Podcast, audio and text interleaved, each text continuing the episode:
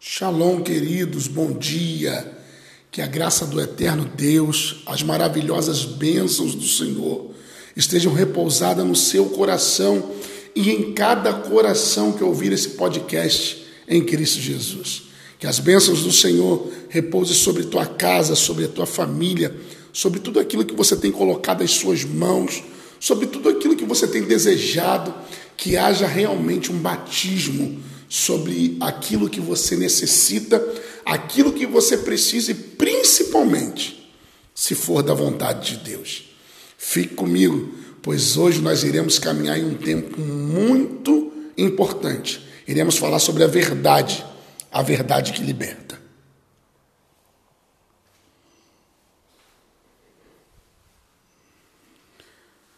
No livro de João, capítulo de número 8, versículo de número 32, vai nos dizer o seguinte: Conhecereis a verdade e a verdade vos libertará. Quem é a verdade? Por onde anda essa verdade e aonde eu encontro essa verdade? É bem importante, em primeiro plano, saber que quem está dizendo essas palavras diz: olha, vocês têm que conhecer a quando na verdade ele traz uma retórica de que a própria verdade é ele, a própria verdade é a palavra dele. O Evangelho nos últimos tempos tem caminhado em, em, em segmentos onde as pessoas preferem ouvir coisas prontas do que mergulhar dentro da palavra.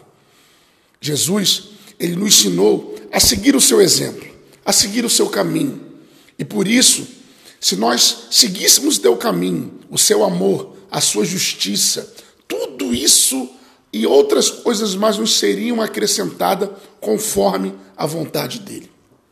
Precisamos então entender e compreender que esses tempos que o Senhor tem enviado para nós, onde nós ouvimos doutores falando em todas as versões da Bíblia, precisamos filtrar, analisar, orar, buscar e ter entendimento daquilo que é a verdadeira reciprocidade da palavra de Deus.